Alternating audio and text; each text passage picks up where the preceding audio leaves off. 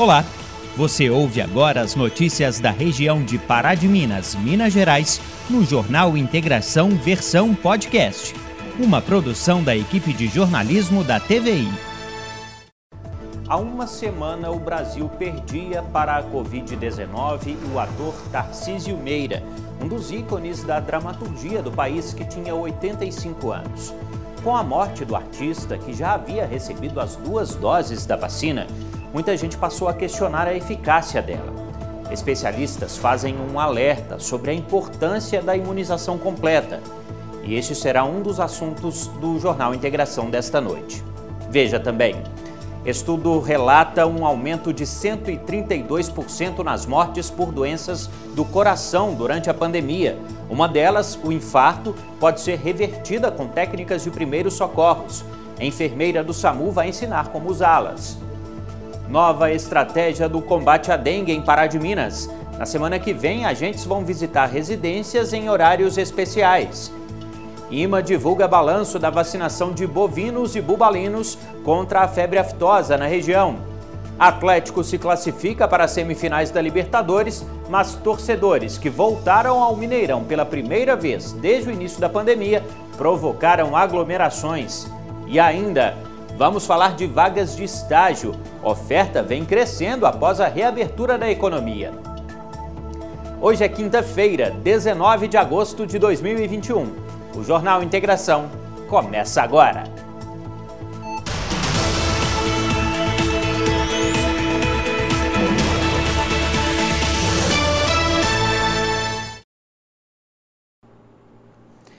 Boa noite.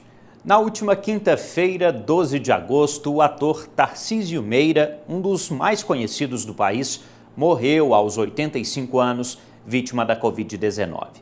Com a perda do artista, que já havia sido vacinado com as duas doses, muita gente passou a questionar a eficácia do imunizante. Nossa equipe conversou com a referência técnica da Secretaria Municipal de Saúde de Pará de Minas para entender a real necessidade em garantir as duas doses. Desde que o primeiro caso de Covid foi identificado na China em dezembro de 2019, a vacina para combater o vírus passou a ser o maior desejo de toda a população. A corrida contra o tempo para garantir um imunobiológico eficaz abriu espaço para o desenvolvimento de diferentes recursos. Hoje, pelo menos quatro opções de vacinas estão disponíveis no país, mas parece que nem todo mundo está preocupado com ela muita gente se esquece ou recusa a tão desejada imunização. É, é muito importante a gente frisar sobre a aplicação da segunda dose. Na segunda-feira, nós aguardávamos 1.500 pessoas para receberem esse imunobiológico e compareceram apenas 500 pessoas, que era o público de 55 a 59 anos com comorbidades é imprescindível que as pessoas completem o cartão, a situação vacinal com a segunda dose. E isso é que vai dar garantia de proteção. É, a partir do momento que a gente vai distanciando né, o período, a proteção ela também vai reduzindo. E, e já por pesquisas, né, nas fases que foram avaliadas na vacina, já com exceção da Janssen, né, já foi observado que as, as outras vacinas elas precisam de duas doses. E aí, quando a gente completa esse esquema com duas doses, inclusive, a gente tem um aumento na porcentagem de proteção da pessoa, que é a eficiência da vacina. Então, é muito importante que as pessoas compareçam, porque sem completar a situação vacinal, a gente não consegue garantir a proteção por tempo prolongado daquela pessoa. Ana Clara reforça como funciona o processo de imunização e explica o que o imunobiológico pode garantir para aqueles que são vacinados. Muitas pessoas acham que a partir do momento da aplicação do imunobiológico, elas estão 100% protegidas, inclusive que elas não passam a doença. Isso é uma informação errada. É, a gente não pode, não tem essa informação, essa informação não é dada em lugar algum. A primeira coisa que sempre fala sobre os casos leves, a primeira coisa é: a gente pode continuar contraindo a doença mesmo após a vacinação. Então, esse é o primeiro ponto que nós temos que ter consciência. Inclusive, nós contraímos e passamos o vírus. A contaminação ela pode ser reduzida, mas ela não acaba por causa da vacinação. A segunda situação é a respeito da gravidade da doença. A, a vacina ela tem uma proteção com, no, no caso dos casos graves.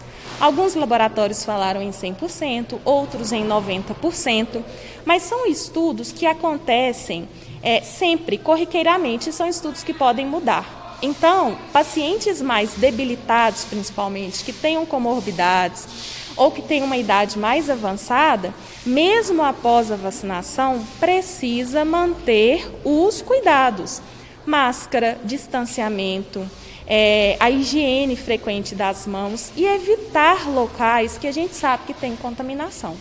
Porque, mesmo vacinado, as pessoas podem sim, em um risco, claro, muito menor do que aquele que não foi vacinado, mas podem sim desenvolver é, a doença de forma grave. A referência técnica ainda se diz preocupada com o público jovem que não tem comparecido como esperado pela Secretaria Municipal de Saúde. A gente observa, principalmente no público jovem, né, que esse público ele não, não vem se vacinar. É, não está vindo da forma como nós esperávamos. Então, é, as pessoas elas precisam se vacinar, precisam ser imunizadas com as doses da forma que o Ministério orientar e nos conduzir. Então, para aquelas, aquelas vacinas que são duas doses, as pessoas precisam receber as duas doses. E a, a única forma hoje que a gente tem de um controle em massa é realmente a vacinação, né? De uma contaminação em massa é realmente a vacinação. Agora vamos continuar falando de coronavírus. Vamos atualizar os números da pandemia em Pará de Minas. A Maria Eduarda Gomes já está aqui com a gente para trazer os dados oficiais divulgados pela Prefeitura e pelo Hospital Nossa Senhora da Conceição. Maria Eduarda, boa noite. Boa noite, Felipe. Boa noite para você aí de casa. Agora a gente faz as atualizações dos números de coronavírus aqui na cidade. E segundo a Prefeitura de Pará de Minas, foi confirmado mais um óbito pela doença. Ele é de uma mulher de 49 anos e que estava internada no Hospital Nossa Senhora da Conceição desde o dia 12 de agosto. Além disso, a Prefeitura registrou também, nas últimas 24 horas, nove novos casos da doença aqui na cidade. Assim, são 6.058 exames positivos em Pará de Minas. Desse número, 5.715 casos se recuperaram, 69 pessoas recebem acompanhamento em casa e quatro estão internadas. Desde o início da pandemia, a cidade atingiu a marca de 270 óbitos pela doença. Agora a gente continua fazendo atualização para você, mas falando do Hospital Nossa Senhora da Conceição. E segundo a instituição, são nove internações com a confirmação da doença. São quatro pessoas de Pará de Minas e cinco de outros municípios. O hospital registrou também quatro internações com a suspeita de coronavírus, duas pessoas de Pará de Minas e duas de outros municípios. A instituição ainda registrou 293 óbitos pela doença, são 186 pessoas de Pará de Minas e 107 de outros municípios.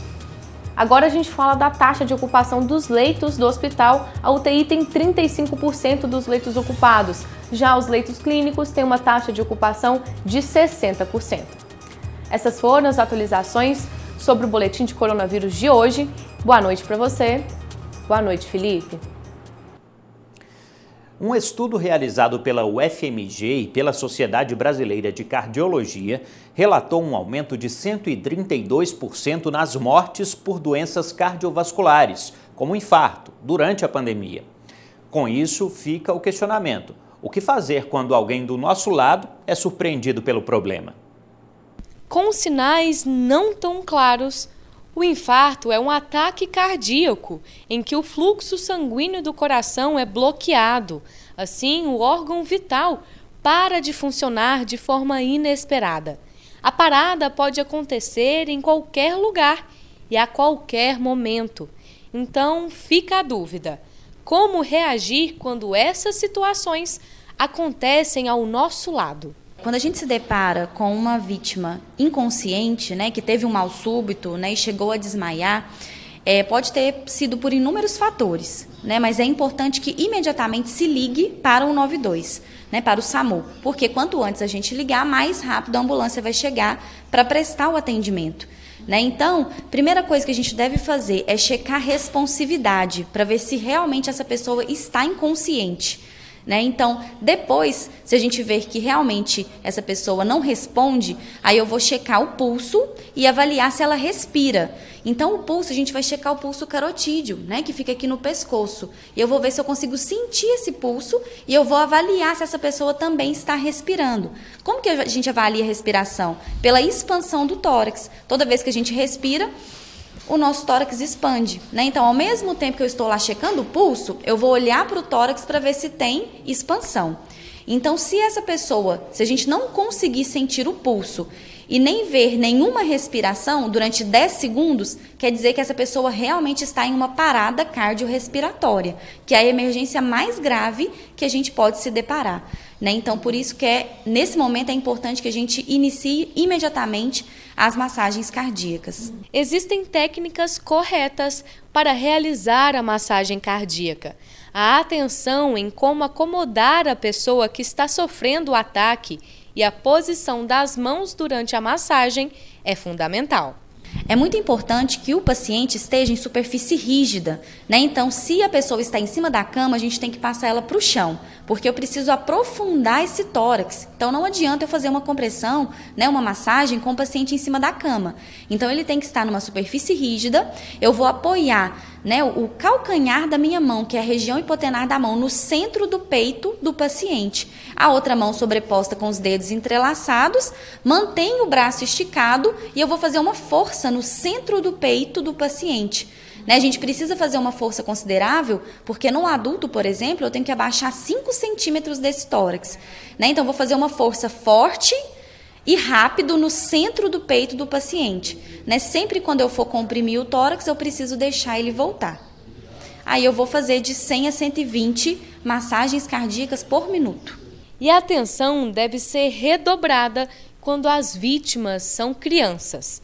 Existem diferenças nas técnicas que devem ser aplicadas nos pequenos. No adulto, a gente vai fazer essa massagem com as duas mãos. Na criança, geralmente, a gente faz a massagem apenas com uma mão para não lesionar o tórax. E no bebê, a gente faz com os dois dedos ou com os dois polegares. É importante que a gente faça uma compressão, uma massagem cardíaca de alta qualidade. Né? Então, eu preciso fazer uma compressão rápida e forte no centro do peito. E como eu disse, é muito importante que a gente aprofunde esse tórax e que deixe ele voltar a cada compressão. Né? E eu não posso parar. Eu preciso continuar essa compressão até o SAMU chegar no local. Se eu tiver outra pessoa próximo que possa revezar comigo essa compressão, ótimo. A cada dois minutos a gente vai fazer esse revezamento. E para a enfermeira Larissa Martins, se realizadas corretamente, essas técnicas podem salvar vidas. A gente fala que na parada cardiorrespiratória, o mais importante é a massagem cardíaca. Então, quanto antes eu iniciar essa manobra, maior chance de sobrevida esse paciente vai ter. E agora um aviso importante para a população de Pará de Minas. Na próxima semana, a equipe de combate a endemias programou visitas em horários especiais. O objetivo é concluir a campanha de combate ao mosquito da dengue em residências onde os moradores estão fora durante o horário comercial. Durante a próxima semana, do dia 23 ao dia 27 de agosto, agentes de combate a endemias vão retornar aos imóveis onde os moradores não foram encontrados durante as inspeções. A gerente de Vigilância em Saúde, Ana Carolina Campolina, explica o motivo da ação de resgate. Os agentes de combate a endemias eles têm um horário de trabalho que é de 7 às 16. Então a população está acostumada com a visita desses profissionais nesse horário. Só que acontece muitas vezes né, dos moradores estarem no seu horário de trabalho. Coincide com o horário de trabalho do agente de combate a endemias. Então a gente percebe que alguns domicílios a gente não consegue fazer o trabalho de prevenção pelo fato da pessoa estar ausente e não por uma recusa. Então a gente programa assim nesses fechamentos de ciclo essa operação de resgate, que é retornar a essas casas que a gente não teve acesso por estarem fechadas e, a, e encontrar o morador lá, porque ele já finalizou a jornada de trabalho dele. Então, por que, que a gente está aqui hoje explicando a importância desse resgate? O agente de combate a endemias ele tem que manter as visitas em dia, né, para verificar se naquelas casas existe algum foco do mosquito da dengue ou não. E aí o que, que eles, eles querem fazer? Eles querem ir num horário em que a pessoa vai estar lá e eles conseguem fazer o trabalho com, com na sua totalidade.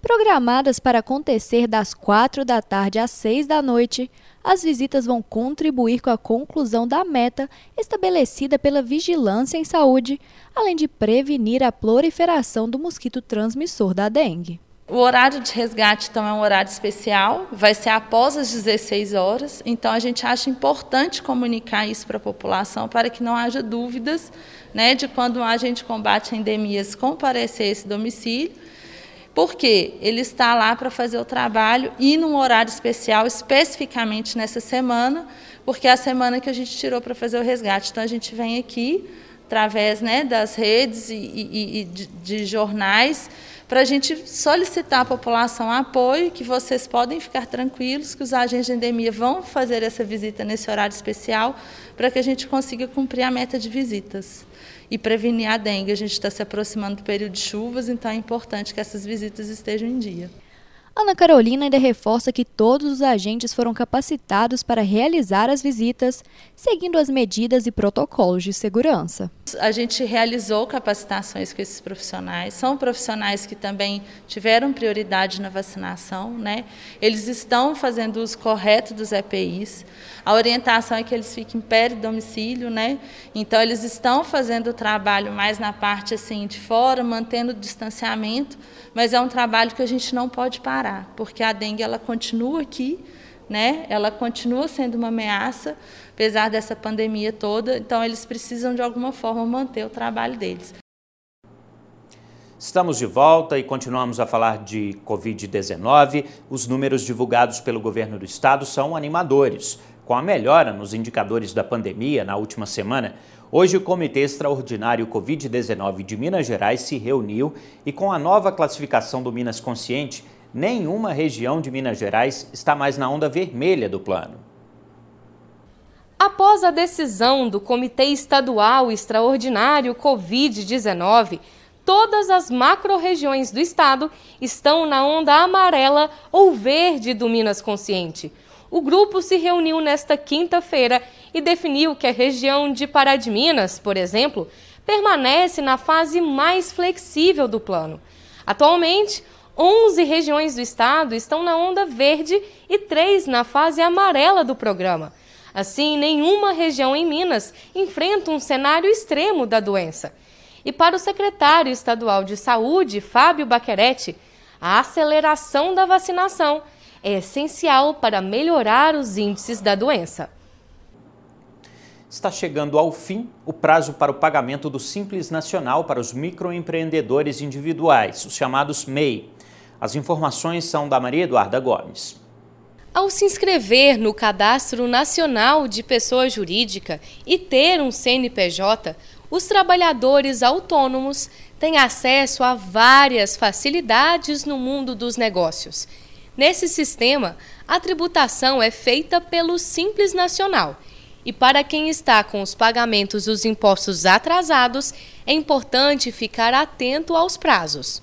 É, quem está com dívidas né, referente a boletos da, dos impostos do MEI, tem até o dia 31 de agosto para regularizar sua situação. Se a pessoa não regularizar, ela pode perder benefícios previdenciários, ela pode ter o CNPJ cancelado, né, e ela pode perder acesso a créditos, inclusive, e lógico, né, o nome o CNPJ pode ir para a dívida ativa. A princípio, a gente não tem previsão de prorrogação, o prazo mesmo é 31 de agosto, é uma decisão da Receita Federal. É, e vamos ter que aguardar para ver se vai ter uma prorrogação, mas eu sugiro que as pessoas já, considerando esse prazo curto, já tentem regularizar já essas dívidas. O MEI, ou microempreendedor individual, é o empresário que trabalha na modalidade mais simplificada, né, como é, um empresário individual, que como benefício, ele tem alguns impostos mais reduzidos e ele se enquadra no, na modalidade do Simples Nacional. É muito importante que o empresário faça sua regularização, seja pagando as dívidas de forma à vista ou parcelando o pagamento no portal do PGMEI. É o próprio portal onde o empresário já está acostumado a emitir as declarações e os boletos né, da DAS. Ou, se tiver alguma dúvida, pode entrar em contato com o SEBRAE no, no 3213-2080, que pode tirar as dúvidas sobre onde é, fazer essa regularização. Minas Gerais tem um balanço positivo da vacinação de animais contra a febre aftosa. O estado alcançou um índice médio de 97,6% de bovinos e bubalinos imunizados. Mais de 350 mil produtores rurais aplicaram a vacina em cerca de 24 milhões de animais nos rebanhos mineiros. A primeira etapa da campanha de vacinação contra a febre aftosa aconteceu entre os meses de maio e junho deste ano. Com resultados positivos e mais de 127 mil animais vacinados na região, o balanço foi melhor que o esperado pelos agentes do Instituto Mineiro de Agropecuária. A campanha de vacinação contra a febre aftosa, né, foi a nós executamos a primeira etapa de 2021.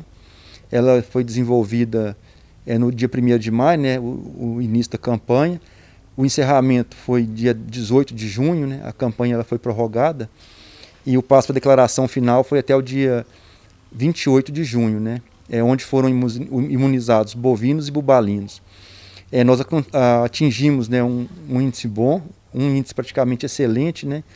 É, nos bovinos, nós conseguimos aí um percentual de 98,6% de imunização, e nos bubalinos nós atingimos aí um percentual de 99,6% de imunização.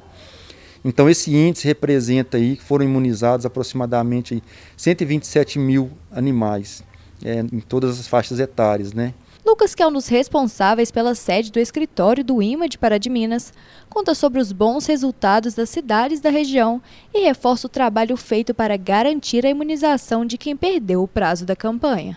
O município de Garatinga foi um município que atingiu 100% de vacinação. Então eu, já, eu tenho dado os parabéns para toda a equipe né, do posto de atendimento do IMA lá em Garatinga por ter alcançado esse resultado. É, o município de Garatinga sempre contribui né, com é, um dos melhores índices dos municípios atendidos pelo escritório do IMA de Pará de Minas.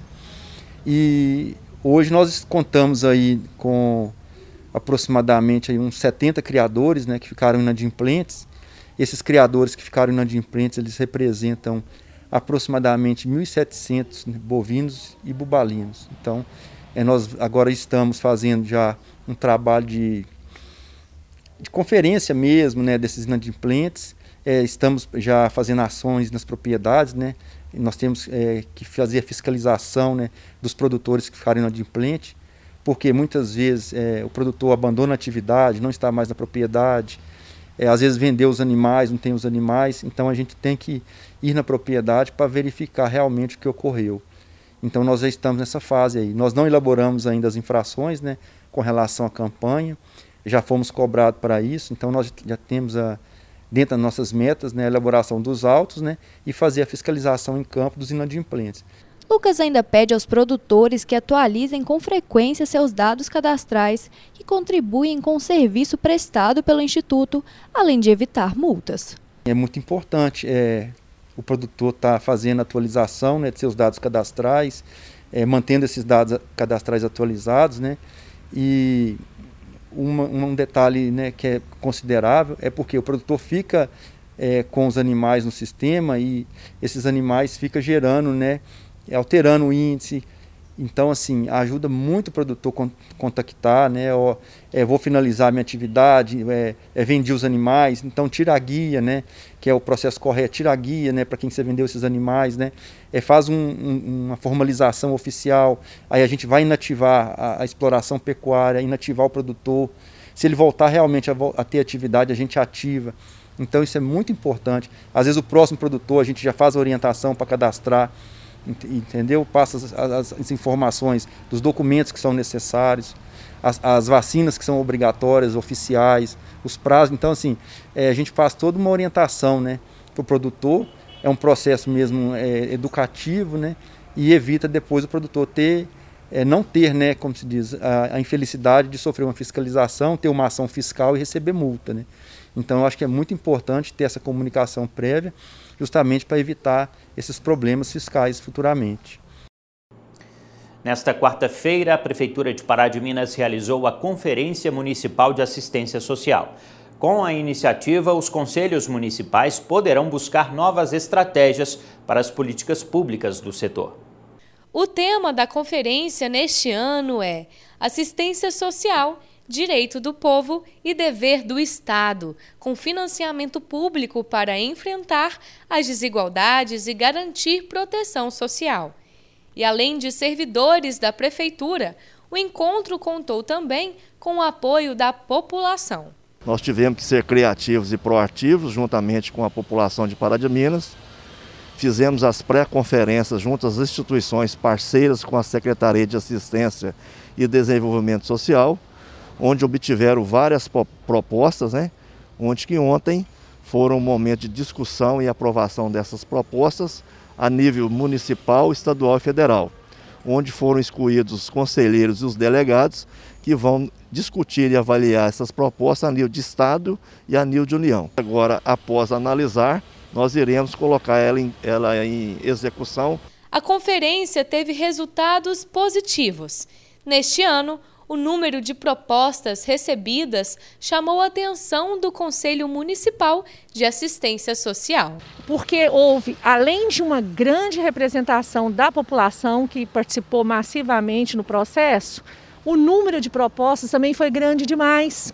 Então, quando a gente foi fazer é, é, é, um compilado dessas propostas, porque é, nós é, enviaremos para a conferência estadual, é, nós tivemos que fazer um resumo das propostas e elencar é, a ordem de prioridade. Como é que foi feito isso? De forma online. Foi positivo e, e dessas propostas saíram é, inúmeras sugestões que a gente sabe que vai melhorar a assistência no município. Para muitos jovens, o estágio é a primeira porta aberta ao trabalho formal e remunerado. Até o começo de 2020, antes da pandemia, o Brasil tinha cerca de um milhão de estagiários. 2021 começou com queda na oferta de vagas. Hoje, cerca de 6 em cada 10 estudantes conseguem a chance de estagiar. Mas a situação, felizmente, está melhorando. Neste centro que faz intermediação entre empresas e escolas, os atendimentos aumentaram os números indicam recuperação gradativa da oferta de vagas. Em agosto foram 7.300 novos registros de estágio. Desde fevereiro deste ano, os números mostram evolução mês a mês. O avanço da vacinação e a retomada das atividades econômicas contribuem para este desempenho. As áreas de maior demanda são as áreas de administração, as áreas de TI, né, nos diversos campos, área de logística, o curso de técnica em administração, que as empresas solicitam bastante para auxiliar na parte administrativa né, do seu quadro lá de pessoal. Então, são algumas áreas que realmente a demanda são bastante altas e estamos percebendo o crescimento dessas áreas na contratação. O teletrabalho não previsto na lei de estágio também ganhou força durante a pandemia. Mesmo que a legislação preveja a supervisão presencial do estudante, o alongamento da crise sanitária mostrou que é possível o desenvolvimento do estagiário, mesmo à distância. Além da possibilidade do trabalho remoto, a pandemia provocou outras mudanças.